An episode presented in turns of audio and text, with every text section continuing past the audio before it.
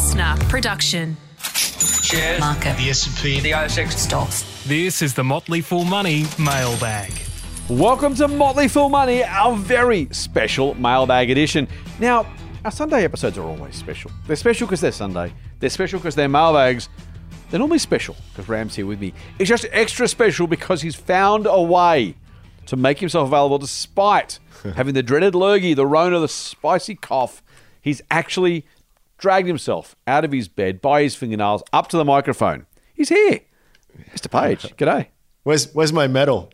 Well, maybe not a medal just yet, but I, mate, I... Statue? I, honestly, honestly, listeners, he is he is crook. So, mate, I th- thank you for making the effort. We did uh, we did think about, what do we do if we don't have this? And our producer, Link, who does our audio stuff, said, uh, oh, maybe you can do one yourself. I'm like, oh, that's probably not going to be great. It's you hard. Know, as, a, yeah. as a solo act, I'm much better as a part of a duo uh, with about replaying some episodes, some other things. So... I am mostly just excited that Ram made it to the microphone, mate. Thank you. I, I, I just, I know it's not, you know, we're not, uh, we're not digging holes or putting tiles on roofs, but I appreciate it, mate. Thank you for uh, making yourself available and doing what you could. Uh, we did have to delay the recording, but it was, it was awesome. So thank you for doing that. Hey, look, I'm happy to do it. I got to tell you, even in the last hour since we spoke before, I'm feeling a lot better. It's, it's funny. Um, on the way down, it's like mm. oh, throat's a little bit sore. It's nothing, you know. Um, And then like twenty-four hours later, I was like, oh, you know, looking up Death coffins on, on Amazon, you know. and, and trying to just, get one? Yeah, no, no. I, I, mate, you can bury me in a cardboard box. If my, I've said to my wife, if you spend any money on my funeral, I will come back and haunt you. There is nothing. The final dignity. Yeah. You know? Or if you're going to spend some money, shoot me into space, you know, Spock style or something. Make, make it interesting, you know? Um, I like but, it. I like it. Yeah, you are I, you a burial or cremation kind of guy? Um, I'm, I'm carve me up. Send send my, uh, like, if there's any anything yeah. inside me that I haven't destroyed in my life, then, you know, and they're going to, like, give it to someone else and then do what you like, really. Like, uh, I think Seinfeld said it best. The fact that we put pillows in coffins show that we really do misunderstand death.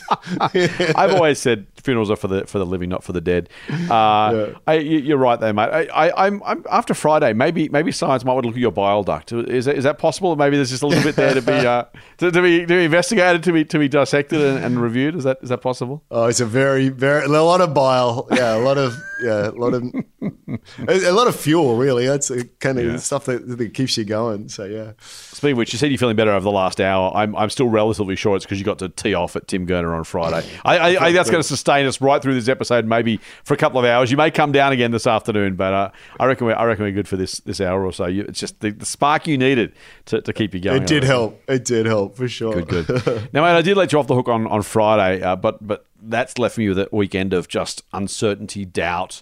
Uh, I, I haven't really been able to sleep. I haven't been able to concentrate.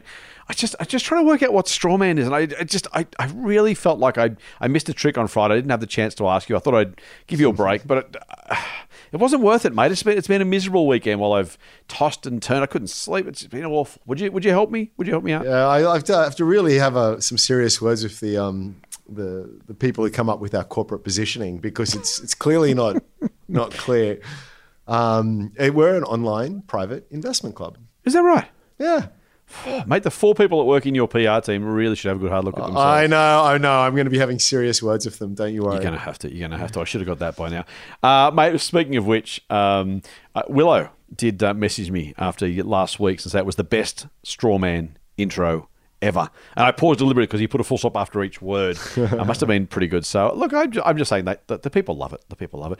Uh, speaking of feedback, too, before we get into the proper questions, we did get a uh, a, a a message back from Mister M after the kids uh, last week. We, we kind of uh, answered their question about uh, what we should uh, what we should do with the money. Uh, a Catamatite public school it was, which is which is cool. He just said the kids got a huge kick out of being on a famous podcast. You should have seen their faces. Can I say, kids, if you're still listening, thank you. Uh, when when Mister Ram let me know that, it also made my week. I'm sure it made Ram's week as well. one hundred percent. Um, if we can, if we can do a little bit of good stuff and that sort of thing, that's why we're frankly here for. Other than the fact, you know, Ram and I can just talk to each other for an hour, not record it. Uh, we're recording because we hope we can help some people. And if, if that helps, kids, if you if you enjoyed that, if it was useful, um, then then super super cool. Uh, by the way, Ram, uh, the other bit of uh, response from Mister Ram, he says, I just got a message from the other teacher, Miss B. She's pretty happy she can keep the coffee. Thanks, Ram. Ah, uh, you're welcome. Hey, it's so the small things in life, right? Like, you've made Miss Live a little. Yeah. Just just quietly too. If, if you're a teacher, you deserve the coffee. I'm also yeah. like, oh, yeah. generally little things, but specifically, uh, you deserve all the coffees you can have, Miss B. So thank you to Mister and Miss B for uh, for listening, and for and thank you for the kids for, for doing that too. I just wanted to share that because it's just kind of yeah, something awesome. You know. Again, for all for all the other stuff in finance, if we can help help some kids uh, make their way through through this. Uh, financial uh, part of their lives, and then we're super, super happy to help. It's pretty scary. I mean, it's so great that teachers are um, um, taking it on their own to sort of go deeper into these uh, topics. I, I yeah. find it such a travesty that it's not more formally um, mm. part of the curriculum. You know, yeah. of all the things yeah. that we uh, learn, and like a lot of very important stuff there, it just... Finance is so massively important. I'm not talking about like how to get rich or that kind of yes, nonsense, yeah, yeah. but you know, just how to navigate in, in the modern era. It's like without mm-hmm. really having a clear understanding of sort of money and saving and investing, it just seems like mm, there's a pretty big gap, you know? Mm. So just brilliant that that um, teachers are taking it on their own to sort of go into that in, in more detail. It's they'll, I'm sure in like, you know, thirty years time, there'll be um, the next generation will be very fondly remembering those teachers and, and just saying, thank goodness, uh, you know, Mister M and co, we just sort of like laid that out for us, because it, it, it honestly would be, but sounds a bit um, hyperbolic, yep. but life changing yep. kind of stuff, right? It's we, we joked last yep. week about, you know, the Buffett laments about not starting early enough, even though he started yeah. investing at eleven. You know, it's just it's just like it is so massively important, and I'm just I'm thrilled that there are there are people taking it seriously. Yeah, yeah, absolutely. And kids, you'll, you'll, Mister and Miss B will look after you. They'll, they'll set you right. Just uh, the hard part thing for kids is to try and work out where to, where to share this information at a time in their lives where they can get it. So, mm-hmm. kids, if you, if you've already got it, then um, that's just unreal. So, all, all the best with that. Can I? Hear, hey, one other oh, thing. I always say this yeah. as well. I say I, I know that we in traditional finance can have a bit of fun and laugh. There's a lot of stuff on YouTube, right? Mm-hmm. Even on TikTok. Um, oh. That is just awful, awful, okay, I'm glad you said awful. Let's get pictures. I was going to say, oh, hang on, go but on, yeah. there is yeah. a but. But every now and again, I see some stuff and go. There's just like a, a fairly young adult, you know, early twenties, and just like laying down some, like tr- dropping some truth bombs, as the kids say. Mm-hmm. And I just they're like, oh, it gives me hope, you know. I was like, wow, these are people off their own bat on social media, cutting through the noise and just laying out some really good advice, and just think there there mm. is hope. You know, I, I'm I'm very optimistic for the for the future. And um, again, it's easy to focus on the people selling monkey JPEGs and all the other nonsense that's out there, but there is there are a lot of young people that really do get it, and and have uh, got yep. some really great channels out one hundred percent. There. So yeah, you know, choose wisely, but if you find some good stuff, stick with it. Yeah, one hundred percent. Hey, mate, let's get a question from John. Um, this is a really important one. You know, sometimes you and I, we, we do our best to try and break down the terms and the jargon and the rubbish that, that our, our industry likes to kind of carry on about, largely because, honestly, jargon's useful because it kind of, it, you know, it's it's shorthand. If you know, yeah. if two people know what's going on, it's easy to talk about. Yep. But it's also used to, to keep people away from actually understanding and taking control of their own their own investment lives. So we do try and do our best, but sometimes we don't always get it right. John said, hi, Scott. All right, for listening to your podcast. When listening, you often talk about investing in E T Fs. Can you tell me, are you talking about buying the E T F shares or putting money into a fund? I'm not looking for financial advice, just clarification. I just thought there's a, you know, it's a. It, I read the question. I'm like, oh man, like we have, we have not done a good enough job in in being able to help our listeners understand what we actually mean by that, mate. So I thought, if you don't mind, I might ask you just to break down what an E T F actually is. And what happens when we buy? And I, I, I also shares in the E T F because I want to use common language. They're not officially shares because mm. it's not a company. So it's mm. units. You buy units in a fund. You buy shares in a company. It's un. Again, it's it's useful jargon because there is a distinct difference. And so they, it is worth using different language to be clear about these things. But for all intents and purposes, I don't want to confuse people any further. So when you buy units or shares in an E T F, what, what do you, why, why would you do it? I suppose that's probably pretty easy. We've talked about that. But then mm. what are you what are you getting? What's what's the what's the story? Yeah, so um, people are familiar, you're probably more familiar with managed funds, right? So you give your money to a fund manager and they go off and invest that on, on your behalf, and you will get units in their fund. So they, they break it up, the pizza up into lots of different slices, and you get proportionally the amount that, that you invest into it, basically. Yep.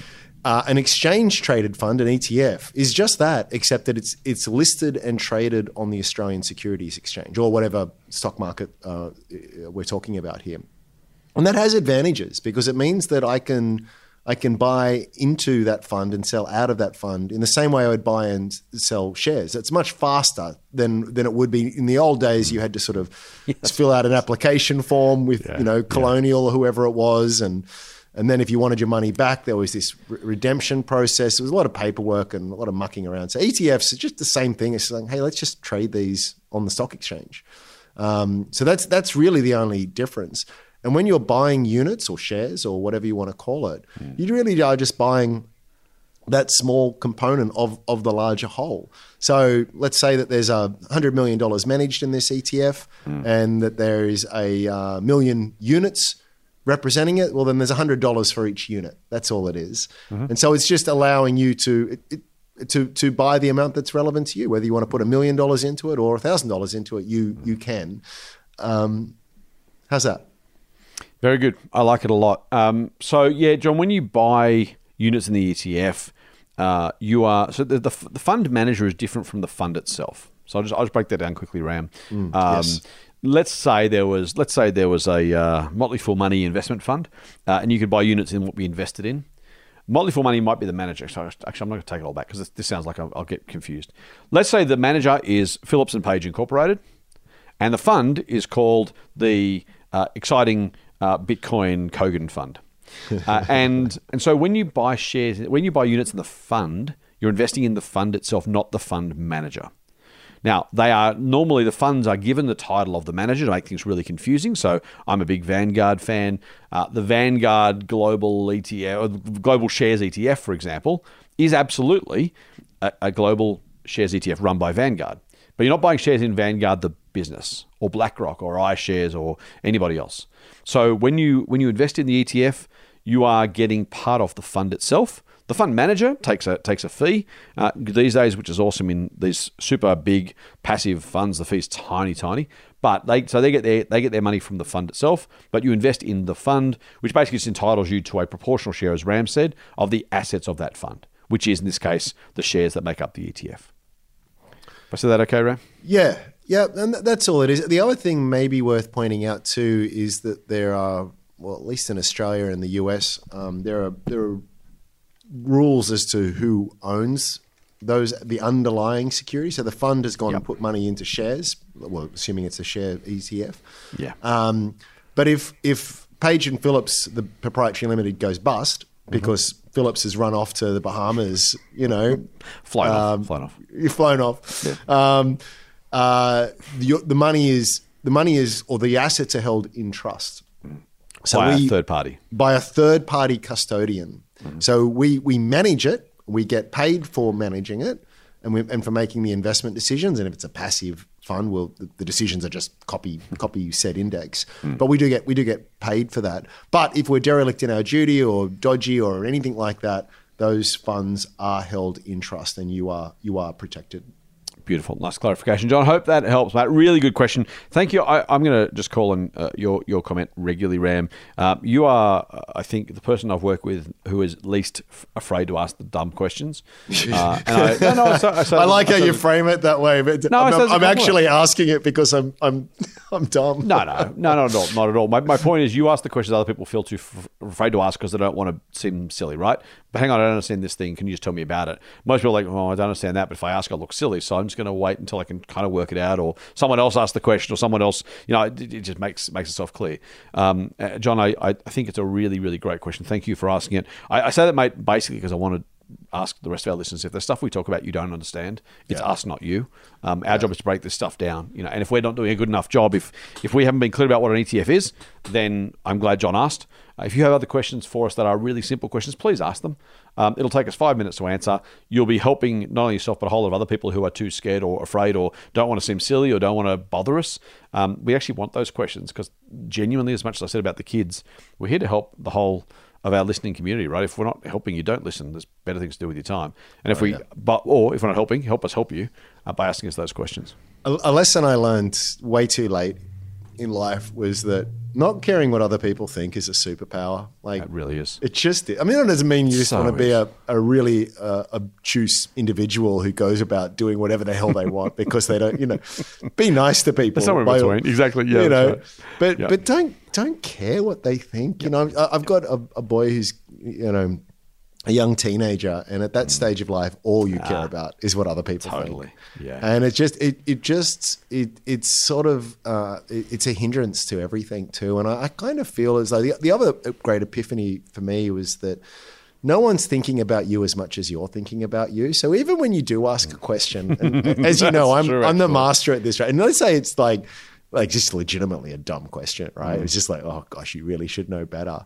People might go, huh, idiot. And then three seconds later, they're not thinking about, they're thinking about themselves like we all mm. are, right? And so I just, I feel as though it's like you can struggle away, you know, trying to figure things out on your own is way too hard, you know?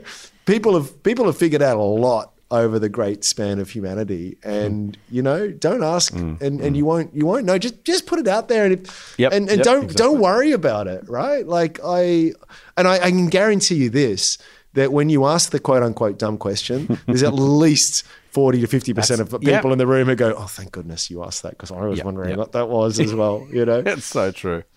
And can I, here's, here's another, sorry, another thing that I find very, very telling is that sometimes, and this is just me maybe being a little obtuse, is that sometimes I do ask the dumb question, not because I don't know the answer, but because I want to see if they know the answer. This is this is very handy when you're talking the old to- rhetorical like, question. Yeah, yeah, yeah when you're talking to management and they, yeah, you know, yeah. because too often people will yeah. come back to you using, to your point, using jargon and very highfalutin kind of mm-hmm. language. Mm-hmm. And it's like, well, break that down for me. I'm sorry, this is a dumb question, but can you explain what, what that means? Now, if they're going to get super frustrated with you, well, that's actually interesting. You know, there's, yeah. a, there's, there's this bit of signal that, that's there. Or if they can't break it down, and you'd be surprised how often people hide behind big words where they're sort of like, it mm-hmm. probably makes a bit of sense if you understand all the jargon and that. But when you really push, you think, you don't know what.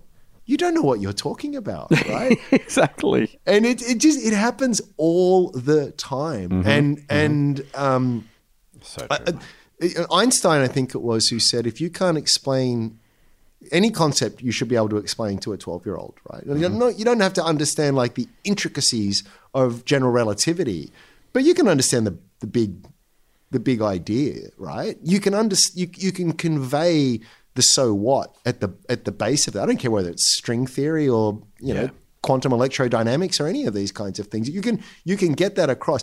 True understanding is an ability, I think, to break very complex things down and, and explain it in, in modern language. So I find that just another angle on that is that sometimes it's really worth pushing and pushing just to get a very clear, straightforward yep. answer yep. because it, it is extremely telling. I wish journalists would do it more often when, when interviewing politicians in particular yes, and say, so what do you mean by that? Yeah, you know? Absolutely, right? Apologies for the dumb question, but can you explain? Right. Mm-hmm. I love, was it mm-hmm. Denzel Washington in Philadelphia? He said, explain to me like I'm a ten-year-old. Yeah, yeah, which is just such a great line. And anyway, I'm, I'm flogging the horse now, but yeah, ask dumb questions and ask them all. Yeah. No, it's a good point. It's a good point. I um, Peter Lynch said you should never invest in anything you can illustrate with a crayon. Yes, same, oh, same kind God, of idea. So right? good, it's, so it's good. Really, you know, at the, uh, a tangent. Um, surprise. That I just think there is. I have two thoughts on that. One is don't mistake that for not doing the hard work. Sure. Not being able to illustrate something with a crayon is not the same as if I don't understand it with thirty seconds effort, don't bother. Yes. They're very, very, very different things. Because what he's yes. saying is not don't look at anything you can't understand immediately. Yep. He's saying don't invest, in other words, the end of the process, not the beginning, if you can't illustrate with a crayon. In other words, you've done the work and you still can't explain it, then fine, give it a miss. Yep. Not you shouldn't do the work. And I guess I say that, mate, because I kind of got two thoughts. The first was people want somehow complex because complex always seems better than simple. Yes. If it's complex, it must be better. It must be cooler. It must be more advanced. It must yep. be something. This is a, we have we have this thing where we where we kind of mix up. You know, think about Buffett, right? He sits at a desk with a, maybe a computer in the corner of the room.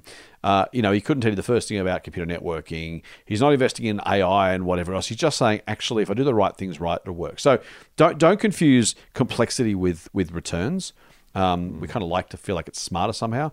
But the, the other side of that is just that latter point, which is also don't ignore what seems on the surface to be harder to understand or, or outside your realm of experience, if a little bit of work can actually get you there. But then yep. still don't invest until you can invest. You can you can illustrate with a crayon, right? Just go to that point of like, how does it make its money? What does it do?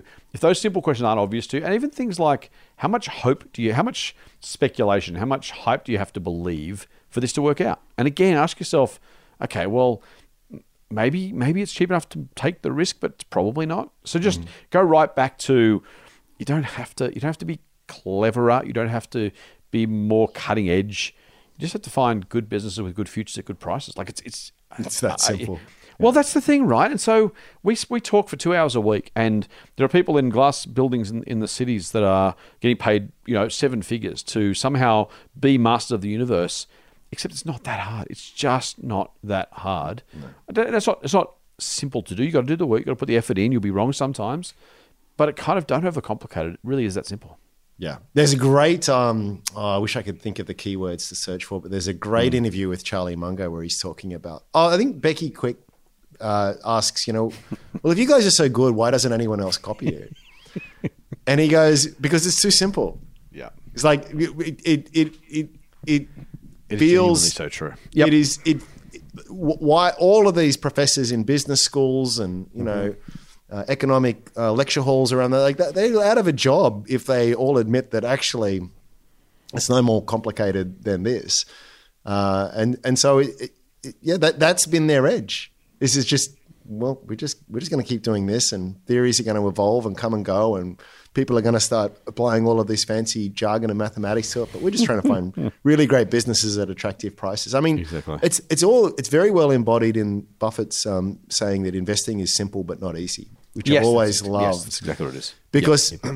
it, while it's true to say that just find good businesses at sensible prices, well, let's break that down. What's a good business? Well, hmm. uh, a good business has these characteristics. Well, what do you mean? What do you, what do you mean by a moat? What mm-hmm. do you mean by pricing power? What do you mean by sustainable competitive advantage? What do you mean by good margin? You know, so you go down and down, there's layers and layers, and you kind of you you end back where you started. yeah, that's um, right.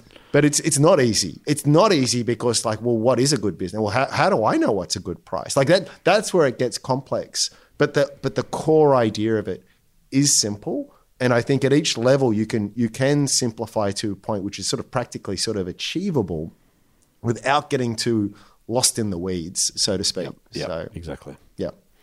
Nicely put, nicely put. Uh, and again, it takes some time and effort, by the way. We're not, we're not saying that anyone can just pick up a, you know, pick up a newspaper and find the right stocks to invest in. Like you've got to do the work, and you got, it takes some time to learn, and you'll make some mistakes. And that's not, you know, it's not an excuse for saying if you don't understand it, then you're stupid. We're not saying any of that stuff. We're just saying that the simple, the simple principles have not changed. In my view, Ram, I, I think you agree, in seventy-five yeah. years. No. The, the application of them might have changed because of different businesses and different business models, and but the very fundamental ideas are just, you know, they are timeless for a very good reason, and people try and make it seem more difficult than it needs to be for generally either they, again, want to make themselves sound smart or they're trying to fool you or both. Um, it's not that not that hard. And just back hey, to that you know, back to that point yeah, of please. asking dumb questions and that as well. I think mm. a lot of it's sort of couched in in humility and just yeah, you yeah. know, you the, the worst attribute an investor can have is arrogance, and yep. Lord knows there's a lot of arrogance in our industry. Um, but it's yeah. the, it's the humble investors that are the best ones, because you need that to recognize what you don't know. And yeah. I've said repeatedly, there is so much stuff that comes across my desk. Hmm. The majority of stuff that comes across yep. my desk, just, it's too hard basket. Yeah, yeah. And it's not that I don't like the business. I mean, I, I get a bit of... I, I know I annoy some of the hosts on OzBiz and stuff at times. They say, what do you think about this? And I, oh, I don't really know. And it's just such an unsatisfying answer. It's like, yeah, I that's don't. Right. I can pretend. I can use yes. some big words yes. and I can... Yes. Oh, the R O E is not really high, and point to some... Make some observations and make it sound smart. But it's just, I don't know. And that's that's okay, because... More than okay. It, if I stay to the stuff, I think I'm quoting Buffett a thousand times here, but you know, it's the, it's the it's it's not the size of your circle of competence that matters. It's it's knowing where the boundaries are.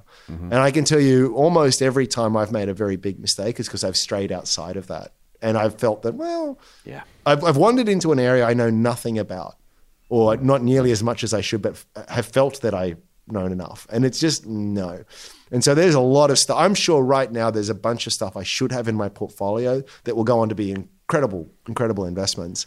But I just can't, because I, I just, it would be, la- if I did well in them, it would just be purely yes, by chance. Exactly. Because exactly. I don't, I don't, I don't understand those, those industries or those businesses, or just, it's too hard. So oh, I'll keep it simple. Same goes for style for me, actually, mate. I, um, I, I ran a portfolio at the Motley Fool. Actually, we've just decided to close it. And part of the thing was when we, when we wanted to launch it, we said, hey, why don't we do a thing that does all these things? It was a bit growth, bit value, bit big, bit small, bit whatever. And, And it kind of turned out that, honestly, so so the performance is down at the moment. Uh, other services are up, so it's I don't think it's all my fault. Maybe it is. Maybe it's timing. Maybe it's a whole lot of things. But the reason we actually... It's the lazy workers. Change, it's the lazy workers. It must be the lazy workers. There you go, Mister Gurner. We're welcome. um, but we kind of... It, it kind of... The thing was, it wasn't me and it wasn't my style. It was, it was this, it was this weird kind of combination of stuff. We try to be all things to all people. And it was kind of like, actually... Why why would we think, why would I think that was actually going to give people a better result than doing the thing that I'm most good at, rather than try and take the thing I'm most good at and try and do other things with it? If you put, um, we you, you used to work for, I still work for, uh, the Motley Fool. One of our co-founders, David Gardner, is a spectacularly good growth investor. Mm. Warren Buffett is a spectacularly good value investor. And mm. I say value with a little V rather than a capital V because his style's improved, or um, not improved, um, there's a Freudian slip. Evolved. His style has evolved a lot as well. Um They couldn't manage each other's portfolios, right? No. They just couldn't. And they're, but they're both really successful investors. I think I said the other day that at the Motley Fool, we have, at one point a few years ago, we had the top two services in the in the U S. One was a value investing service. One was a growth investing service. and, and you kind of go, well, you know, the same person can't do both necessarily. Um, you know, I, I just, I just think it's, I just think it's. Uh, It's worth just knowing what your style is, what you're good at, all that kind of stuff, and then just focusing on that. It, again, it shouldn't be it shouldn't be overly rocket science, but don't try to be the investor you're not. If you need to do just just bottom up, you know, deep value, eighty cent dollars, and that's your thing, then do your thing. If you're yeah. a super growth investor, then do your thing. Um, I, I'm not saying every everyone who has who wants to be a certain style can be successful doing it, or even that the style is successful. But just know yourself and don't don't try real things for all people because you'll end up being nothing to anybody. Know thyself. I, I interviewed Steve Johnson from Forager recently. And oh, he's great. So he's really great. And, and like they're very much sort of the value school of thought approach. And they've had a hard run lately, you know, and different, uh, actually it's come, it's come good recently, but it, the, what he really sort of said there was, is that, well, that's just going to always happen. Like sort of things come in and out of vogue all mm-hmm. the time. I think what one of the real dangers is, is that you start chasing yeah. diff- different kinds of styles where it's like, ah, yeah. oh, value is out, growth is in. Okay, now I'm going to be a growth investor. Oh, okay, now it's, mm, I don't know, momentum trading. Oh, okay, now I'm going to do that. And then, uh, just, it's it's the consistent application of something that has sound merit and principle to it is is another superpower. And it, it, it necessitates suffering through what feel like eternal periods of, of disappointment. But, you know, the longest winter, there's, there's there's a spring on the other side of it. And I, I just feel as though chasing the latest thing is is just a guaranteed recipe for disaster. Yep. Now, let's move on to a question from Ben who says, hi, Ram and Scott. Great work on the podcast. I really appreciate the effort you make to keep us entertained and informed. So many of my questions have already been answered by your other listeners. And I rarely find myself shouting at the pod machine as you seem to address both sides of an argument. Sorry, Ben. We're not very good shock jocks, are we, Ram? No. We should we should find one viewer, just, just you know, people either hate listen or love listen, but that's what we're supposed to do. It's being in the middle is... I Can I say, I I have a decent number of Twitter followers. I have about a third of the number of followers I could have if I just chose one side or the other. I've, I found it with um with the change of government, right? I bagged the last lot, and now I'm bagging the new lot, and I'm sure there are so many followers who are like, but I thought he was on my side. And people are joy- people like my tweets are very different depending on what I'm what I'm commenting on. And I yeah. I, I always I always appreciate those who do follow me on Twitter because, you know, I, I don't take a party line, and people who have a particular view of, of party or ideology, you know, it takes it takes a degree of um, I will say thanks to my followers. It takes a degree of kind of maturity to actually go, oh, I don't like what Scott's saying here, but I'll keep following him because maybe he's got some other stuff to say, or vice versa, right? Yeah. Um, So I just I, again, I appreciate it, but it's yeah, I'm not I'm not very good at uh, finding a finding a course, just banging on that one thing to attract followers to my side and be done with it. Um, yeah, the people who people who loved me uh, six, twelve, eighteen months ago don't love me quite so much at the moment, and that's that's okay. It's actually a very well known, well maybe not well known, but it's a very good way to in, to grow so social networks. Your social graph, right, is right. Find a niche and go yeah. exactly for that.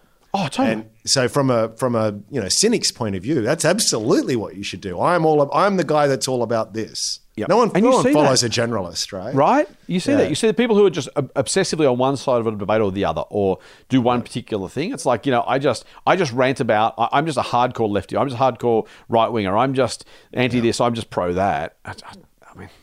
Again, at your point, it's stupid. I mean, I should, I should do that. If I was, if I, I mean, I don't really monetize my followers anyway. If I was going to, you, you choose one route. I'm just going to be the guy who just does this thing. I'm going to, regardless of common sense, I'm just going to choose a side, choose a pick a team, and just do more and more of that. And it's, God, it's frustrating. It is. It is.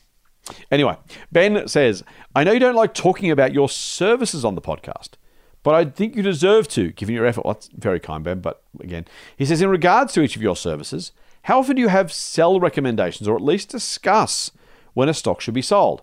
I know at least with the full services, there are plenty of buys or best ideas, but if one was to follow all of these, at least the buys, would one not end up with a ridiculously large number of companies in your portfolio after several years? I'm not sure how Strawman deals with this, says Ben, but I'm interested to hear how often your members discuss their sell ideas. Mm. Mm. Straw on from Ben. Um, it's a really good question, mate. Um, Both, both. I think. Well, again, I do, yeah, he's right. I don't love kind of pitching the services. If people want to join, they can, and you know, we're not here to. We're not here. I mean, frankly, we're doing this for free. So if you want to join one of our services and kind of justify our time, that'd be awesome. But zero pressure, zero effort. Like, just you know, do what you want to do. You can't join Strawman. Strawman's closed. So, uh, but yeah. you can always jump on the waiting list. Yeah. Hey, um. But that said, talking about sales is really important, right? Both in terms of managing a portfolio, but even just the discipline of selling. So I'll throw to you first, mate. Um, from a Strawman perspective, do your do your members talk about sells often? How do you kind of think about sells? What's the how's that all kind of come together for Strawman members? Yeah, I such I so much to say. We could do episode after episode on yeah. selling. And selling is so much harder than buying, in my my personal view. And I am a much better buyer than I am a seller. I admit that. Um, first thing to clarify is that we don't give advice in any way, shape, or form. Um, I'm not I'm not trying to sort of cover my backside here. It's very deliberate, you know. Yeah. No saying, one yeah. cares more about your money than you. You're and, a forum. Yep, yep. Yep. And I and I just honestly, I just, I so fundamentally believe it in my bones. You can borrow an idea, but you can't borrow the conviction. Mm-hmm. You know, oh, that sounds interesting. I'll buy it. Something changes three months later, and it's like, oh, now what do I do? Well, you don't know what to do because it wasn't your idea, and you didn't put yep. any work into it. So it's sort of. So anyway, um, mm. so we don't give advice. Uh, people talk about selling a lot, actually, on the forum, and mm. um, it it is. I think part of it is the whole idea is really. I think when you put your thoughts out there to a to a wider community, mm. and it, you expose yourself, right? You really do. Uh, it yeah. takes a lot of guts. It takes a real um, a real level of maturity, I think, frankly, because we have all these sort of sample portfolios that everyone runs. The yeah. idea being is that that's what signals to the community what you like and how much you like it. So rather than saying, hey, Scott, what are, you, what are your favorite ideas? I'm going to just look at your portfolio. By definition, your, your best ideas are there and your yeah. favorite ideas are the ones you've got the most, most weighting in. Um, so it's a bit of fun and it's a good way to sort of see what other people think, but you also put yourself out there. Like, you know, you're going to have periods of really bad performance and you're going to look like you have egg on your face at, at times. And other times you're going to look like a genius. And often that's just before the pride before fall moment. So people tend to be, so people tend to be really, um, I love it because it does, it, it's a great equalizer. You know, there's, there's no one that sort of, I think he, no, no one sort of dances on the graves of others when, when people make mistakes, because mm. we all know that we're only one mistake away from, from that same kind of situation. So, so I think, um, you know, we've had oh, some companies recently where C E Os have sold just before a capital raise, or where happened this the, week, by the way. Yes. No names oh, mentioned. No. Uh, and they outline the thinking on it. And, and the idea being like, I love it. I just, it makes me so happy when I see it. It's not to say I'm doing this and you should do it too. um, it's almost always framed from the point of view of, I've done this, this is why I've done it. Does anyone have a reason as to why I shouldn't? Yeah, not, not necessarily so explicitly that way, mm. but, but because, you know, that maybe your thinking's wrong. Maybe you're missing something. And I think that's that's the value prop, as I sort of try to put it there, is to sort of have that think. One, writing down your thoughts clarifies your thinking in ways that just can't be overstated. Just, it can't be overstated. Like it yeah. takes a loose amalg- you know, aggregation of thoughts and clarifies it, crystallizes it, and that, that itself is going to help you a lot. But then to have other people who might be in a different frame of mind, have different experiences, different background, different insights, to sort of say, well, have you considered this? And think of that all the time, right? Not like you're in, not, it's not, I won't mention the website, but it's not a, a certain forum that's out there that goes, uh, you're an idiot and this is why, you know, it, it's like, yeah. well, I, I think about it a bit differently and, and this is, so So yes, people do, and I think the, the reason being is is to to steel man, to use the opposite. Maybe I should have called it steel man. There's every uh, chance rebranding. Now it occurs to me, years too late. Anyway, but they they steel man. They're trying to steel man an argument, and and I think that is that is the the way to to do it. And I think the other thing that's really um, worth remembering here is that any decision not to sell um, is almost like a decision to buy. Yeah, and and in the sense that you're you're you're keep you're you're retaining that that asset and therefore exposing yourself to the future in any, in any case. Yeah, and, and you're you're you're you're keeping your capital tied up. Correct. Under that position, which by yeah. definition, I mean, it can't. It's the if you, uh, if you had to cash tomorrow, yeah, exactly. yeah. It's yep. exclusion principle at play here. You know, a particle can't be in two, two, two particles can't be in the same position at once, and, and two amounts of money can't be in two different positions at once. It just can't Opportunity happen. Opportunity cost, baby. Yep. Opportunity yep. cost, you know? Yep. I'm sorry, I'm rambling. You, you you go on. What do you think? No, mate, I, I think it's perfect. Um, couple of things, actually, Ben. Um, I, I am, and the Motley Fool tends to be better at buying than selling. Um, I, I think I've probably said in the podcast, maybe not for a while, that in the U S, a few, quite a few years ago, and actually probably maybe five years ago, they did some research. The U S, we've been in business here for, since twenty eleven. The Yanks have been in business since nineteen ninety-seven and had kind of portfolio-style approaches since about two thousand one or two. And they went back and looked at all the, the sales, and they decided if they'd never sold anything, they would have been better off. In other words, at the point in time they decided to sell, uh, the, the net result of that was they un- that the sales would have done, they would have made money if they'd held all the sales, put it that way, rather than selling them. So... There's something, and that's my, that's one of the origin, indirectly, it's not the only origin, of my my approach to be slow to buy and slower to sell. That is, if you've done all the work, then you've found the companies you think are best, and particularly if you're a long-term investor who prioritizes quality in business, which everyone should, frankly, in my view, although other people have different views. Um, if you find a great business, then some will go badly. So I've talked about my you know efforts of commission and omission before, selling stuff too quickly. Um, my service, I'm sure our members would have been richer had I not sold anything. So that's that's the first the first thought. Second thought is there's a whole lot of different ways you can manage a portfolio. Some people like conviction, buy twelve stocks or eight stocks and just do that, and that's fine.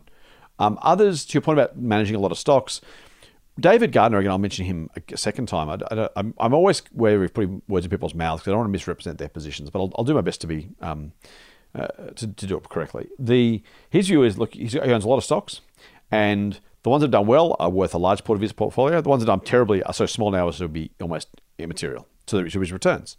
And and that's not to be flippant. His point is, I could sell them once they're zero point zero five percent of my portfolio, but kind of at that point, why bother? And... You know, at some point, they're a bit of a reminder of, of mistakes made and, and, and things gone. Um, there is something to that, I think, around just kind of letting your portfolio build. So I I am also slow to sell. I think I've sold maybe twice in the last three or four years. Um, I'm, I'm fortunate I'm adding more money because I'm saving every every pay period. So I'm adding more money to my portfolio, so I don't have to sell to free up capital. Ram's absolutely right about opportunity cost, one hundred percent right. Um, But generally, I'm kind of happier to let my portfolio kind of sit where it is. I don't I don't buy all that frequently either, by the way. So I'm not someone who, I don't buy every fortnight and then never sell. Otherwise, you're right, I'd have a million things. Um, a lot of the Motley Fool service, we actually re-recommend companies. In other words, recommend them for a second or third or fourth purchase. Um, so not they're not just new companies. And in terms of managing it, mate, I guess it's up to you. Um, if you are a member of the full service, I don't want to, I'm, I'm not trying to big note or sell here. Uh, we follow them on behalf of our members. So if, if you want to just buy them when we recommend them and then sell when we say sell, then go for it. Um, but generally, because we, in those services, we don't have a fixed amount of capital, we can make a new recommendation each time without selling more. So it is that equivalent of adding money to a portfolio regularly. Um, so far, we've done reasonably well, I think, on almost all of our services. So there's that kind of idea of, you know, uh, I'm not sure you need to uh, sell for the sake of it. If you find you, you want to do the research yourself, then yeah, there is a reality to how many you can cover. And at that point, I would... I, I've even found at Share Advisor, for example. I, I'm going to pull this up just, just really quickly, Ram. Sorry, not to talk about it, just to give it some context. The last dozen recommendations we've made. Let me have a look. One, two, three, four, five of the last dozen were re-recommendations. So actually, we've only had seven new ideas in the last month, last year. And that's probably pretty reasonable. Now, we've also sold some in the last year. Um, I, I don't think it's I don't think it's a massive issue, frankly, is I guess my thought. But can I can again, I can I guess? Go on, I'm mate. sure I'm sure there was some subscribers that didn't appreciate that. Well, this is the other thing, right? Because people who join our service say, "I want new ideas." I'm like, "Well, if I've already got forty companies on the scorecard, do you really want my forty-first best idea? If, if I like those forty, do you really want the new thing because it's new?" And we do a bit of both. As I said, some are new, some aren't. Um, the longer we're, frankly, the longer we're in business, the more we are likely to replicate something because there's not that many. I, I will say for Ben's question, he's absolutely right. If we get to one hundred live recommendations, then we're doing something wrong too because there can't be that many great companies that we're so confident of beating the market that we really want you to own them all. So we got to hold ourselves accountable to that as well. As I said, we do sell some uh, for different reasons. Some are takeovers, some go to rubbish, some get too expensive, um, a combination of all those things. So, you know, there's, there's reasons. I, look, I don't want to talk about, again, not so much about the services. In terms of selling, honestly, mate, my general approach is, as I said, be slow to buy, slower to sell. Um, I would be loath to get rid of that stuff, but that's that's just my call.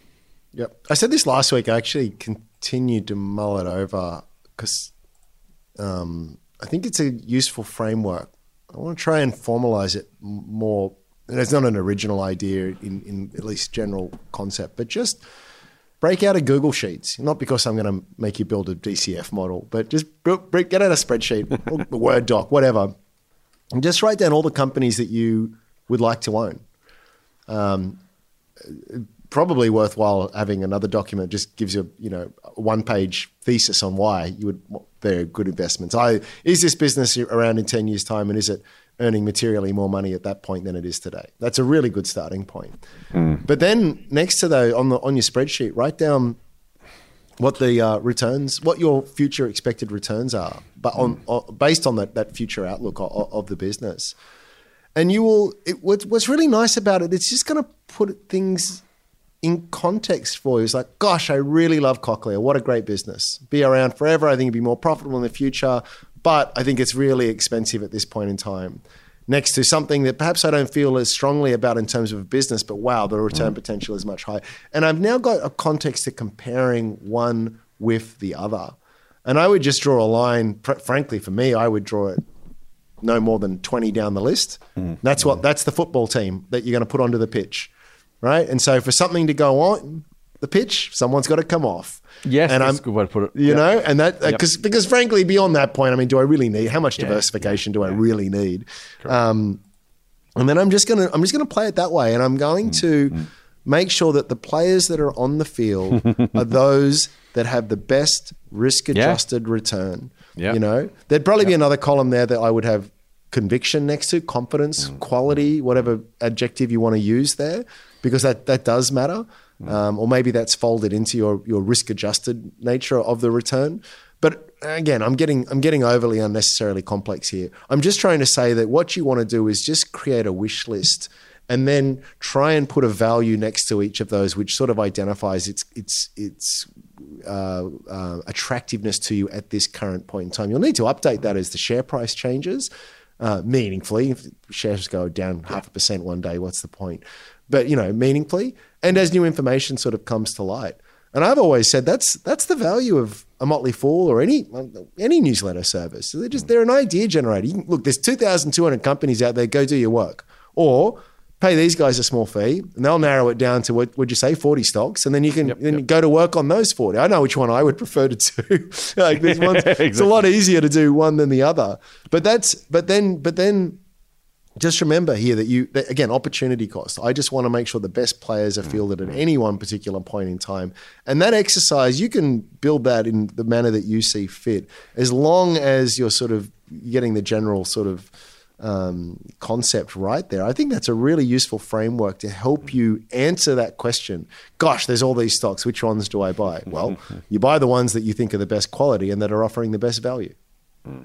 How do I know that? Yeah. Well, yeah. you do a bit of work, or you, you lean heavily on on someone else who's going to do the work for you. But that's that's there's no that, that's pretty much your options.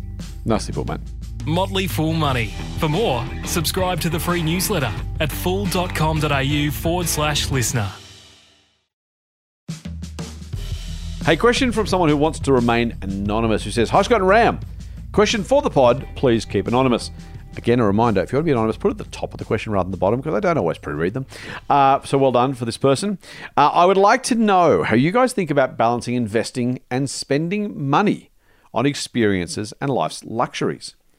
This one is particularly difficult for me. I'm a passionate investor, but I'm also a twenty-five-year-old who has plans, he says, and bookings for overseas travel, and probably spends more than needed on weekends out with friends and general life experiences. Basically, I'm not frugal in nature, but I do invest most of the leftovers. I have close to thirty grand invested in the market, but I know this could be a lot more if I put the brakes on spending. Sometimes it's painful to think about how much this could equate to when I consider the compounded value in thirty to forty years. Then there's the other half of my brain, which tells me that life is meant to be enjoyed, and there's little point accumulating wealth but not living. How do you guys feel about balancing these interests, particularly for a younger person? Now, see, I liked you until the end of that question. And then you had to stick the knife in and say, you're a younger person, therefore we're old, blah, blah, blah. I'm tempted to move on and not even answer the question round, but I'm not quite that vindictive. So I will ask you to turn your attention to the question posed by the anonymous questioner, even though they apparently are young and we are apparently old. This uh, is why, how do, how do you balance well, it out, mate? This is why I've got faith in the future. I mean, gosh, that's just such... What a, what a, what a brilliant question. Um I spent a lot of my youth backpacking around, traveling around, and probably could have spent all that money and put it into real estate dot com or whatever, and I'd be very, very rich right now.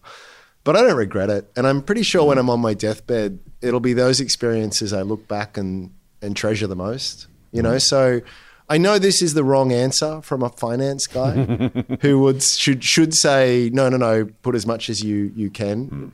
Mm. But no, it's the same as we were talking about with um, the teacher and the coffee, right? Like th- there are some people, there's, there's some really good examples. I'm going to draw a blank on the name now. Of people who, these miserly old ladies and, you know, whatever, or old uh, frugal you know, gentlemen that lived, lived a life of misery. And when after they died, the family realized they were fourteen point eight billion dollars or something. You know, like, well, not money is, money is a tool.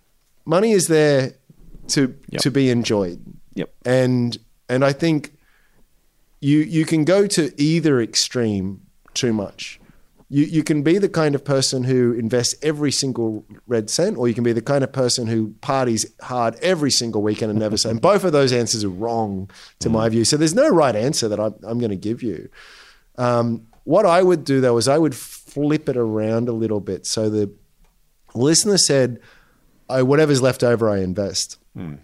And can I tell you, here's, here's something else that I'm going to go jar against every financial planner in the world here, but I hate budgets. I think budgets I know, you've said that before. Dumb. I don't like them. Don't oh. like them because it's like a it's like a diet. You know, it doesn't work because they they they're too impossible to stick to. And what you might think in the cool light of day, oh, I'm going to do this and I'm going to spend this much on entertainment and this much on food, and it's just too hard. Um, so what do you what do you do? I think for my mind, I I when I say flip it around, I do it this way. I say I. depending on how much I earn, I am going to invest this much per week, or save slash invest this much per week. Anything left over that is up for grabs. Mm. Do what I like with it. I think it, I think it's, it, it gets rid of the, life is comes at you too fast. There's too many things on your plate for me to work out, oh, can I spend this twenty dollars fifty on a burrito today when I said that in my budget I only had so much for fast food, but I did have so much for entertainment and this and like, what, you know, these apps that the banks give you that, you know, it, just all, it all sounds good, but it's just not, it is not feasible. Rather, I get paid, I put two hundred bucks aside and the rest just go to town, do whatever you like. And then when it is run out, wait till the next paycheck that comes in. You know, like it's just easier. It's, it's, and I think it's, which is better? I'm sure the more technical answer is to have a very well thought out, structured, articulate, well articulated budget. But you're not, if you're not going to stick to it, it's worthless. It's like the, yeah. the diet and the exercise plan that is far superior than someone who just goes, you know, I'm going to try and get ten thousand steps in a day and, you know, maybe cut back on the sugar, right? It's, it's just, mm-hmm. one is, one is immense. If it's more achievable, it's better. And, and that, that's, that's why I think, yeah, that's why I, I would, I would go about it that way. And, and, and then you'll find that you limit yourself that way. Like if you find that, oh, I'm miserable, I'm missing out on all these things that my friends are doing, well, just cut back on the amount that you're saving each week because you don't want to be miserable, right? Or if you find there's actually, you know, I don't think I'd actually miss an extra fifty dollars saved each week. And I can, I can, I can bump that up, but save first, live second.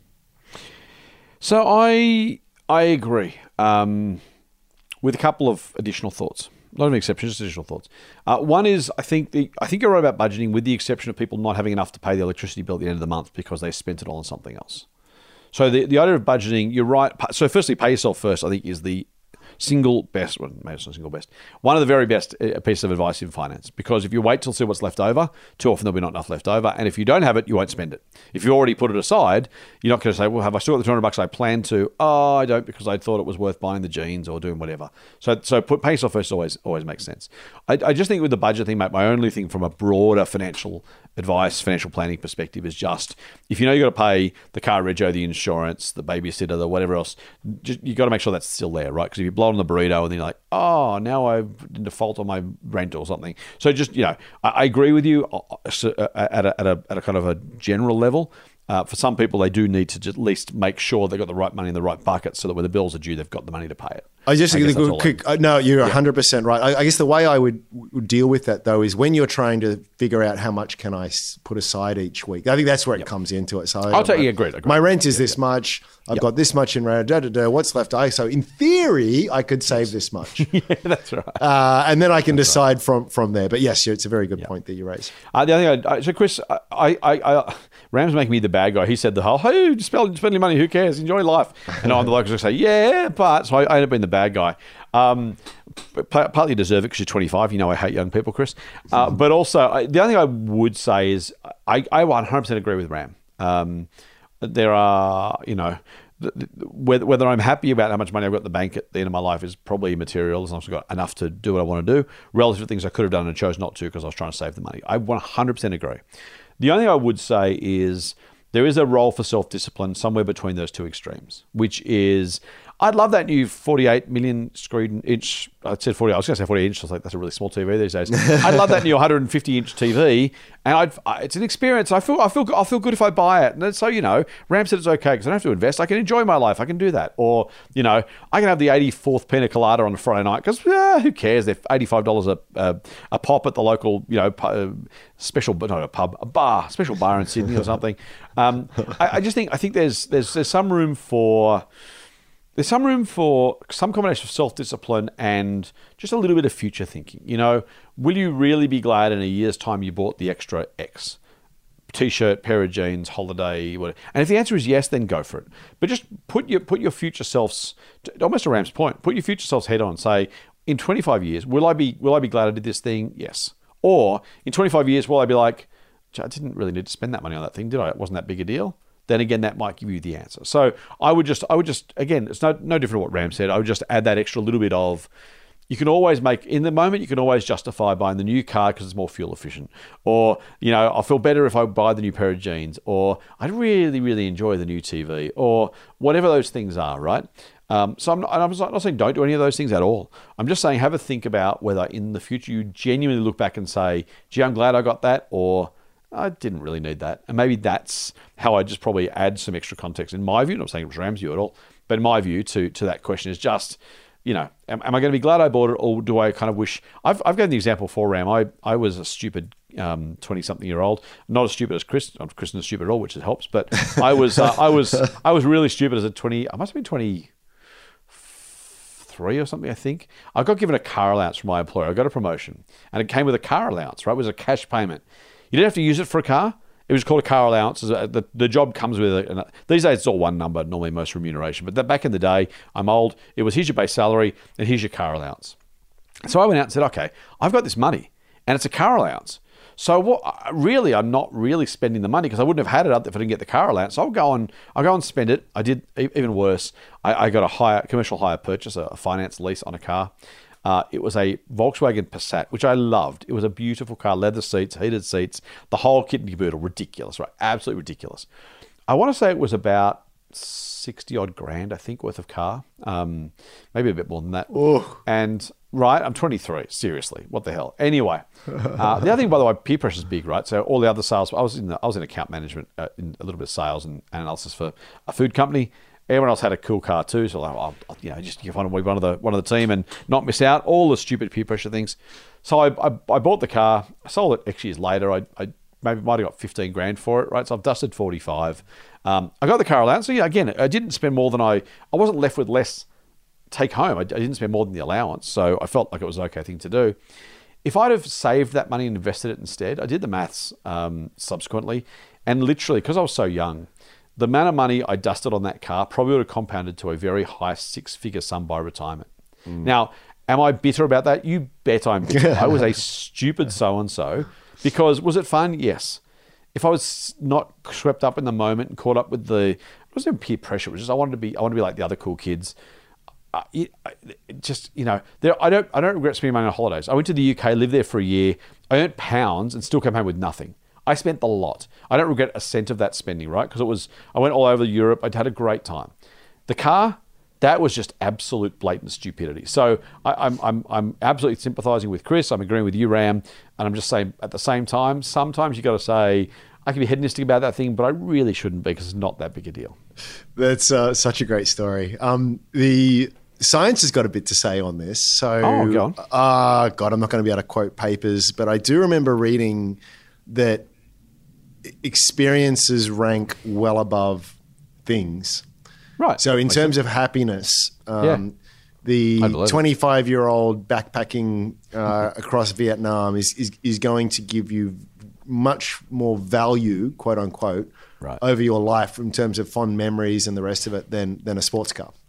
Yeah, the, makes sense. The, what, what science tells us also is that the thrill of the new purchase, we all know what this is, right? Mm-hmm. Like I, I bought um, some new a new toy the other day. I was like, oh, I was so happy. I was so excited. you know, nah, now it's just, it, it, it fades very, very, very, mm-hmm. very quickly. Yep. Now, experiences by definition are over once they're over. Like they, they, they're gone. But but there's something about the memory of that that lingers and lasts. So I guess what I would say is if you're going to, and you should, enjoy life, um, err to err more towards the experiences than the things, and also be very mindful. Like some, I've got a friend who loves cars, like loves cars. Okay. I look at him and just go, "You're an idiot!" Like I don't, I don't get it. Yeah, but he's yeah. not wrong because that that that for him is is play, like it, it is a visceral mm-hmm. play. He loves the me- mechanics, the engineering, the aesthetics. So he just just gets in, and you know, he'll just. Yeah. He loves it. So whatever your thing is in life, I think that you, you're okay to sort of chase that, but don't chase it for signaling reasons. And too mm-hmm. many of us buy things not because I'm not buying the Bentley because I just I love that car. For the record, I'm never buying a Bentley because A, I don't have a choice, and B, I wouldn't anyway. Um, but but we also know that a lot of us buy stuff to impress other people. Yeah, not right. not for the intrinsic pleasure totally. it brings yep. us. It's yep. like, in other words, if I lived, if it was, you know, a Mega Man kind of end of the world thing, I wouldn't, I just wouldn't have this because there's no one to impress. So just be very honest with yourself. It's like, are you buying this because you're trying to signal to other people how successful and rich and happy you are? Are you that that person on Instagram that's living this brilliant life that is, but is crying themselves to sleep every night because they're miserable and lonely? Lonely. Yeah. Um, so just yeah, I I, I and that that is that is. a very rare person in their twenties or even thirties, I think, that has the ability to sort of be honest enough. And frankly, people in all stages of life to, to recognize that amongst themselves. But if you can, again, it's another superpower. I like it, mate. Really nicely put. Hey, um, let's finish off with one more. I reckon we can probably squeeze one in. Um, oh, no. Um, I will I will ask the question in the order of which it's posted, and I'm going to ask you just to um, recognize, Ram, that we don't have another hour of this podcast because oh, the batteries in my I'm machine will run out. Good morning, gents, says Nick. I just wanted to question why Andrew always mentions about not wanting to go on a rant about the flaws with investing in property for a one percent yield when you get more in the bank. However, at the same time, he'll invest in companies making no profit, so basically zero percent yield. Mm. Or dare I say... Bitcoin, that doesn't make a return with the base that we're worth more in the future. How can he, quote, square that circle, end quote, when he is doing the same thing in just a different asset class? Are both he and property investors not investing based on believing their capital will be worth more and therefore using the same logic? Thanks. Oh, I love it. Nick. Yeah, great question, Nick. I mean, it's brilliant. Timer and- starts now. Okay. Oh, oh now, now there's pressure. Um, Sorry, mate. Yeah, yeah. No, take as long as you want. Uh, it's, it's, a, it's a very hard question to answer very quickly, and I won't even bother yeah. going towards Bitcoin. But I will say, I will say that you're right. Um, if you want to look at things purely through the yield lens, then mm. yeah, it's it's hard to sort of make any justification to it. My argument would be, uh, let's let's look at some of the small cap companies out there that aren't paying dividends at all. In fact, some of them not even making profits. So how do I do that? Well, it will, you square the circle by saying, but I think they will in the future. Yeah. Right? So I think here's a company, it's not making any money, but wow, sales are growing at twenty percent per annum. Cost base is reasonably fixed, fixed and scalable. Extrapolate that forward a few years and they should be making a hell of a lot of money. Um, and that there's a long growth runway, and that's where the value is.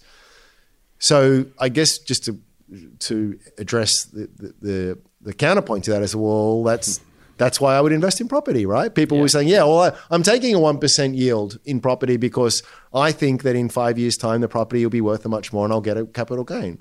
So my, the, my response to that is, well, I hope you're right. Um, but why?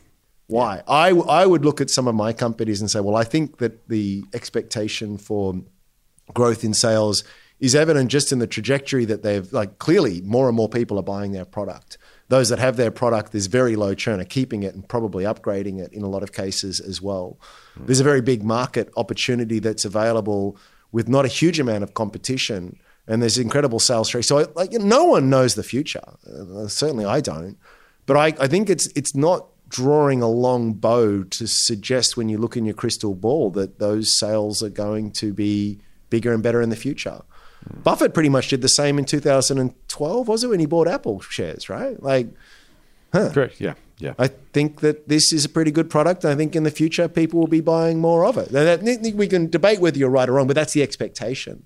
As I've long argued with property, the trouble with it is, is that we're kind of at the end game of a greater fool theory at this point, where it's like the only way that the property value goes up is that someone else. Th- th- this is the difference, right? Because these are, I know, I know, someone's going to say, "Yeah, but what about Bitcoin?" But the, the trouble with with um, uh, property is it's a non-productive kind of asset. So the only way, I think you made the point. There's only three ways, right? So I either get access to extra credit, I'm, or I'm more prepared to take a yep. lower yield. Yep. What was the third one? Um, Oh, I've gone blank now. But but in other words, yep. there's there. It's not that it couldn't happen, right? Like, we've got an, a situation now where someone who is on two hundred thousand dollars a year is still going to spend the next twenty five years trying to like pay off a, pay off uh, an average, pretty ordinary, you know, fairly run down mm. uh, two bedroom home in, in in an outer western suburb. It's like, okay, so it's going to get even more expensive. It's possible. It's possible. But but you really have to start to stretch credulity, I think. At, at a, I don't know how tight that rubber band gets before it snaps. It's, it's a different proposition mm. than a business with demonstrable sales traction continuing to grow. Now, if you hold a different view, then that's fine. Invest it all in, into property. But that's how I, I square the circle. Yeah, I think that's right, mate. I What I think we... I think what's important is to understand the context of the conversation. And I think... You and I don't always take the, a start from first principles to the end result every time we talk about something. And so I think, Nick, what may be happening here is um, may have may have not missed, but just maybe maybe separated the two arguments. And I think, you know, when Ram's made these comments, I'm not I, I'm not as bearish on property as Ram is, but I do share his concerns about how much upside there is. Um, and I think that's kind of important because when we when we use shorthand to kind of summarize in passing, yeah, but it's only got a one percent yield, then we move on. I think it's what's important is that Ram's saying that in the con I'm not defending him, by the way, I'm explaining in the context of every other conversation we've had for years about property, right? If we had to start from first principle, so what do you think about property? Well, let's go all the way back to eighteen sixty. You know, it, it, you couldn't do it every time people ask the question. I mean, maybe we could just refer back to the original podcast and be done with it. That's one way to do it. Um, so I think, you know, I, I, I Ram, I'm going to assume if you found a property that was on a one percent yield, but you thought was going to triple in the next five years, you'd happily buy it, right? Oh hell yeah, yeah, yeah, right. yeah. So yep. and that's so that's where that's where it's important, Nick, to, to kind of add the and then what. And you, Ram, you've already made the point about the growth thing, but I guess we're not saying one percent yield is good or bad. I own some shares with one percent yield. I own some shares that don't pay a dividend. I own some shares that pay. Uh, what's the highest I've got? Maybe four percent dividend yield, something like that. Maybe I'll look now really mm. quickly because this is boring for everybody else. Doesn't really matter actually. Um, yeah, I've probably got. Have I got a four percent yield? Maybe. Maybe, maybe. Oh, yeah. Telstra. With Frankie. There you go. There you go. Yeah. Telstra. There you go. So um, now, you know, if I was just after income, I'd buy, I'd buy all the highest yielding stocks. If I, but, but of course, we know that that's not the only way to make a dollar. So when Ram says property's one percent, you know, some of his unprofitable companies are zero and Bitcoin's zero, that's fine because the future is the future of all that combination. What's inherent in what Ram says, and I, frankly, I believe, I agree with him, is if you're starting with one percent yield, you need... Your, yes. your returns to come from capital yes. gains. Yep. And if you need your returns to come from capital gains, it's not going to come, then you're going to lose on both counts. Yep. And so that's, that's I think, inherent. And just quickly, the, vice, the, the opposite of that is true as well. A company that might be offering you a reliable eight percent yield all yes. in, you don't need much growth, right? Correct. It's like, I've, I've got it all. So, so th those numbers have to add up. So if I'm starting with zero, then I must have capital gain. Or I'm starting one percent, I must have capital gain to out, even outpace yep. inflation. And so then, then, then the question is, well, where, why, and why and how is, is is that going to come about? And then and then that's the second second part that's more important.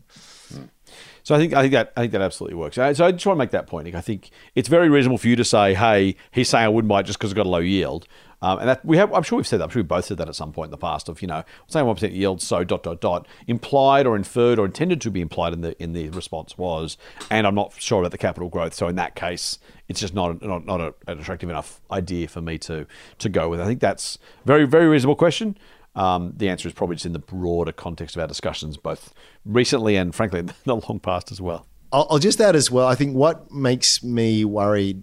Uh, um, not Nick's case because he hasn't said it, but it, it comes up all the time where people uh, make statements as if there's some kind of economic principle of the universe, you know, mm. like the law of gravity or something, Maxwell's equations, where they'll say mm. property doubles every seven years and then move on. And it's like you have to take that for granted and it's like, whoa, whoa, whoa, back up, cowboy. Why? Why? Oh, because yeah. that's what it did for the last ten years. Like, yes, yes, yes. Mm, no, that's very spurious reasoning. I, I imagine if I told you that, hey, Scott, there's a penny stock here that in the last couple of years has grown at thirty percent per annum. So I'm putting all my money in that because, look, that's what it's done in recent times. Mm-hmm, mm-hmm. Like you would go, well, that's you're an idiot. Like that. Like, yeah, that is yeah. that is just because it. What do they say on every financial product ever? Past is no guarantee. Past performance is no guarantee of future performance, right? Yeah, yeah, yeah. And I would, and then I would actually say, not that history isn't a useful guide. It's probably an incredibly useful guide. Yeah. But I think what we do is we forget, we we lack context. You know, what what seems like a long time in our human lives is very right. short yeah, in the yeah. grand arc of history. And when you yeah. look, and people yeah. have, right? When you look over longer periods of time. Property goes up about rate of inflation, tends to match in all, all, all developed markets that people have looked at. There's some exceptions, but the longest records we have are in Amsterdam, which go back to the sixteen hundreds, I believe, mm. maybe a little bit further. And guess what? About three percent per annum. Um, in Australia, even with the hyper amazing growth that we have had in the last twenty-five odd years or so, and you want to go back to eighteen nineties, I think from Melbourne, there's some really old records there. It's only about three and a half, four percent. So if you want to play that game, by all means, play it, but don't extrapolate recent history Do you know? It's just, necessarily, it's, it could it could continue, but there are two there are two frames. You're not talking off air about the base effect, right? Depending on where you want to start, you can make any case you want. Yep. Just make sure if you're going to extrapolate that, you're choosing the right base, because if you get that bit wrong, I I, I, I mentioned Berkshire. It's up a thirty-three percent over the last twelve months, right? Yep. Now, you know, if you want to offer me that over the next fifteen years, I'll take it. I'll, I will sign here. If you're going to give it to me, give me the money. I know, you know, we all know it's not going to be a thirty-three percent per year gainer, right? No. It's just not. And so no. using that saying, well, it's going really well, I guess it'll keep going well. It's like, well, that's just asking for trouble. It's just not going to happen. It can't happen. Yeah. Now, Buffett, Buffett actually talks about it a lot. And so he'll yeah. he'll talk about he the, book, the book value, right, of yeah, Berkshire. Yeah, yeah. And it's I think it's twenty percent compound over the fifty-five uh, odd years. That, probably nineteen now because it's slowing down, but yeah, exactly right. And he has said for at least the last fifteen years, like, it's going to get yep. lower, it's going to get lower. Yep. And and the reason he can say that so confidently, again, let's let's just do an exercise in logic and reason here. And I made this point before. Mm. Bring out a spreadsheet, okay? Take an average property. I'll just use Sydney for the sake of it, right? You know, the average the average property in Sydney is one point two million. Mm. And let's grow it at seven percent per year. Just push it forward, right? Now, we know that wages are growing at, at best, three percent, okay? Um, and let's push that forward. Now, you you don't you don't need to be a, a, a computer to realize that those lines are going to get further and further and further apart. Now, we can argue as to yep. at what point things break. Yeah. But it's just like, it, it, when what is it? Is, is it when houses are, they're already at fourteen times average incomes now. In our parents' generation, back at the boomers, were paying three to four times income. So yeah, that's right. You know, okay. And a lot of people argue, me included, sort of, well, gosh, can't go up forever. And yet here we are at fourteen. Yeah, that's right. Right? Okay. Exactly. Okay. Yeah. But, but, but remember that the argument gets stronger the longer it, it it mm. remains um, in play in, in the sense that, okay, right, right. twenty times? No? Okay, still not convinced? fifty times? No, okay, no. one million times. I mean, I, again, I, I don't know where the exact point is. No one can know. Mm-hmm. Mm-hmm. But, but rationally, there is a point in which, in fact, if you push it f- forward high enough, the value of Sydney real estate becomes eclipses global G D P. Yeah, that's right. So, so you tell me, like, there, there is, there is, it is, it is literally a mathematical game of chicken that that you're playing here. And and, and look, egg could be well on my face because we could, you could look back in ten years' time and it goes, well, turns out that it actually did get to twenty times income before everything collapsed in a heap, and I just happened to make a fortune along the way. I was like, okay, that's that's good, but it is a game of chicken, and and. Just just be aware of what, what game you are playing there. You need to have extremely high levels of confidence that people's ability, capacity to buy, lenders' capacity, willingness to lend, um, interest rates, uh, flexibility around all of that, uh, allowing these, these uh, trajectories to continue, all need to be in place. And if they're not, there's only one thing that's going to correct, right? And I'm not saying it's the end of the world, but it sure as hell isn't, you know, doubling every seven years. And and then you are, here's my other point, right? So it's like, let's say that nothing goes wrong. There's no, there's no collapse, there's no correction, no whatever, what you, whatever you want to call it. And that you, we just muddle ahead. And in ten years time, prices are pretty much inflation adjusted where they are now. Well, well done. You got a really, really ordinary return for a hell of a amount of risk, a hell of a, a, a very significant amount of risk. You got your one percent gross nominal yield. Mm. I don't know. It seems like it seems like if everything goes okay, may, and maybe maybe it, maybe we do get three, four percent from here. Add that to my yep. yield, I get four, five, six percent nominal returns over a ten year period. Yep. Okay. I mean. I'm I'm I'm not doing cartwheels at that point, and and and and if and if it's again the asymmetry here, if it's yeah. if it's not that, if it's not that, then you're in potential. Maybe it goes down ten percent on a leveraged yeah. investment. Your entire equity could be wiped out. You could be down to zero, right? If you if you're leveraged nine um, ten to one, well or five to one, as most people tend to sort of be. So just just contrast that the upside with the downside here. And I, I just feel as though there's too much religious faith in in in property investors that's not grounded in, in any kind of reason. And I'm going to shut up at this point. I, I know, mate, I'm, I'm not going to disagree with you. Um, I, I will say I don't expect a a an eternal or everlasting fall in property prices. So I think the the wipeout scenario, in my view, and you may have a different view, which is fine, I don't think the wipeout scenario is very likely. Um, no, it's but, an it's an edge case. I agree. I'm, right, I'm not right. I'm not calling for collapse, but yeah, yeah, you know, it's it's it's amongst the possibilities. Yeah, totally, totally.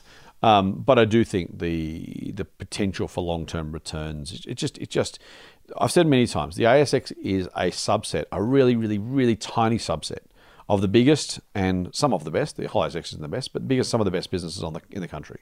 If I could if I could invest in the two thousand best properties and we had an index for those, mm. I might have a different conversation with you about the future for property versus shares. If we said sure. the, the the P S X or the A P X, the Australian Property Exchange, and there was the two thousand biggest and best properties that had long-term track records and had one hundred years of properties of that style doing well, we may have a different conversation. The yep. very, very, very difficult thing about property is by definition, it's the market. Yep. The A S X is never just, I mean, it's the stock market, but it's not the business. We know business profits go up much, much more slowly on average than the A S X's profits, or profits of, of companies on the A S X, right? Yeah. We're literally, we're already having done for us, a, a, a you know, the first, second, third pass of best businesses and saying, here's, there's some rubbish on there, by the way, as well. I'm not going to say every- Lots every of rubbish, great. Yeah. But if you think about that and say, hang on, if I could get to the best properties, then maybe I'd have a different view. But when it's the entire market and the entire market, whether it's repayments or, or, or rent is limited by people's wages and willingness to pay and interest rates, that's that's kind of all that matters. That those things can't expand much more quickly.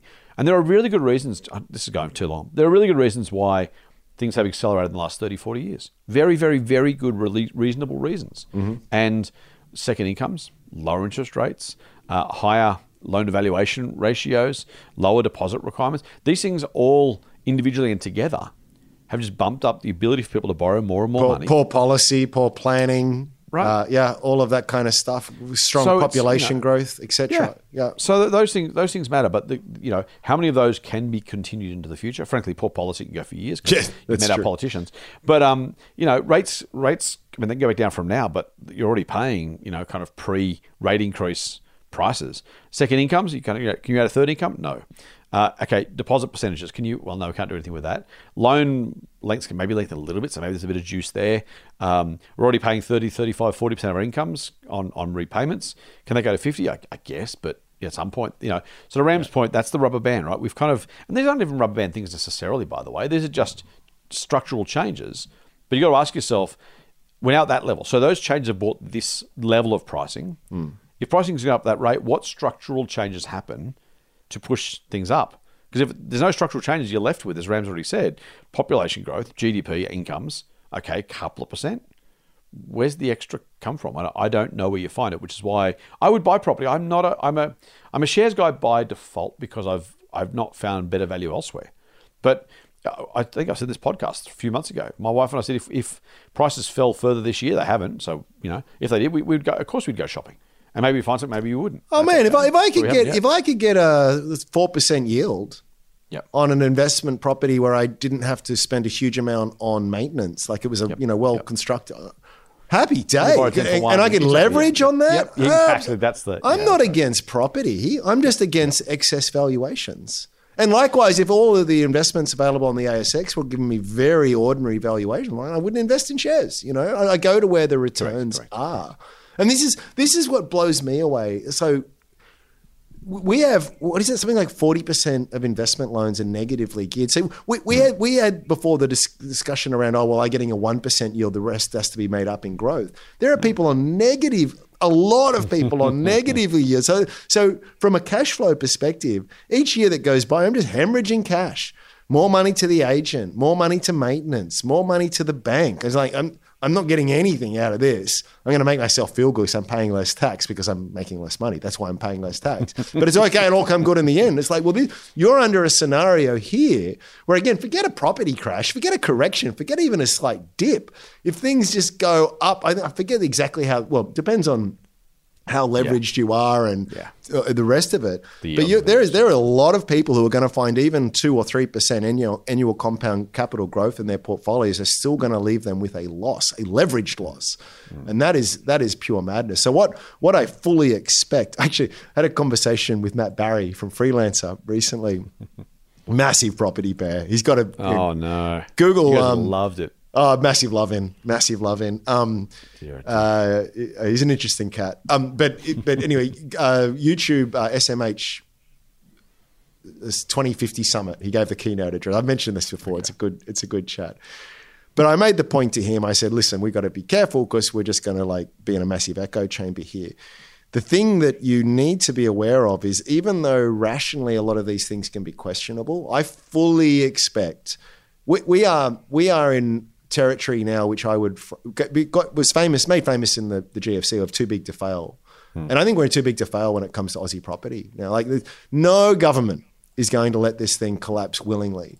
Yeah, so totally. so this is what here's my prediction. Um, you will be able to increasingly draw on your super to get a house. You will see increasing uh, stimulus in things like first home owner grants. You will see um, uh, banks start to roll out forty, fifty year mortgages.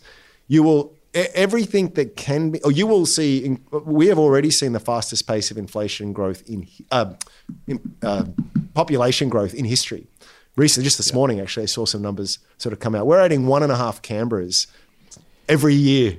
Right, you know my thoughts on that, but yes, you know, madness yeah. and yep. madness, yeah, and and, yep. and and but it, we we kind of have to to keep everything sort of going, and so this is, I, I think, if you let the market do its thing and we just stopped tinkering, it mm. would sort itself out pretty quickly. But I Correct. wouldn't be Correct. surprised that we will do everything we can to make it go on and on and on, and each, each day where it, where something doesn't break, it just increases the chance that it will break in the future, in my view. And it's yeah. it's really depressing stuff. But yeah. I, I, I don't want to make this any longer.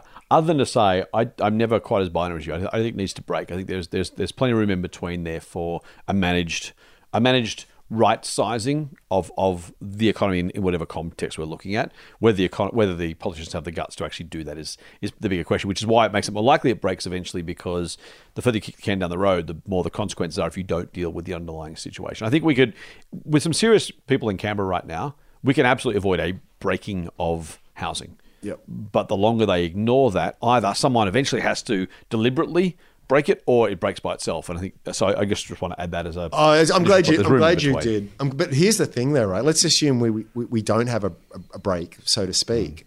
Mm. But the, the the only way to square that circle is a very very prolonged period of sideways yeah, exactly. prices. Yeah. Now, for people who are getting or, or, into a, the, or a longer period of slower growth or some, something there. But yes, you're right. Very sideways to extremely slow growth. Now, if you're making an in, now again, I want to be clear. It's very different if you're buying a house to live in. There's very there's utility there. Okay, so I'm, I'm talking purely from an investment standpoint. But if you are making Important. an investment on a negative or virtually zero or extremely low yield, you have to you have to f- look into the mirror and reconcile this. Mm-hmm. Like I'm, I'm really I'm not I'm not I'm not. I just want to be careful here. Please don't. Do you do you? I don't care. It's your money, right? But just be be very careful in your assumptions and understand that as any investment, whether it's in shares or property, mm-hmm. always consider the bear case. So this is what I think is going to happen. We can have an argument, debate, whatever, whether that's right or wrong. But consider the other side of the story and just be, make sure you're comfortable with that. You don't want to be in a situation where if you're right, I get what? one or two percent real returns after inflation over the next ten years. But if I'm wrong, I'm left holding the, I'm, I'm basically, a, you know, a debt slave for the next forty years or worse. I'm having my entire equity wiped out in the space of six months. Like that's, that is just like the most awful asymmetrical risk proposition that I, that I can imagine. And, and too many of us, I feel, have, have been lulled into a false sense of security from decades of unusual growth. On that cheery note, by Bitcoin. Mate, you have, you have, oh God, you have powered through this episode. Thank you for, uh, again, we asked about property at the end. We asked about Tim Gurner at the end yesterday. Oh, I think fired I, me I think, up. Fired I me think up. I've stumbled on the on the perfect formula, listeners. So we'll see what happens next week. I'll see if I can uh, come up with something else, mate. No, in all seriousness, thank you for, for jumping out of your sick bed and, and getting the podcast. No, I'm feeling, I'm feeling better. Yeah, I know you. Our listeners will also appreciate it very, very much. Uh, will you come back next Friday? Yes, good Lord abso- willing. Absolutely, yes. Yep. In that case. Until next Friday, full on. Cheers. The Motley Fool and people appearing in this program may have positions in the companies mentioned. General advice only. Please speak to your financial professional to understand how it may pertain to your situation. Subscribe to the free newsletter at fool.com.au forward slash listener. The Motley Fool operates under Financial Services Licence four zero zero six nine one.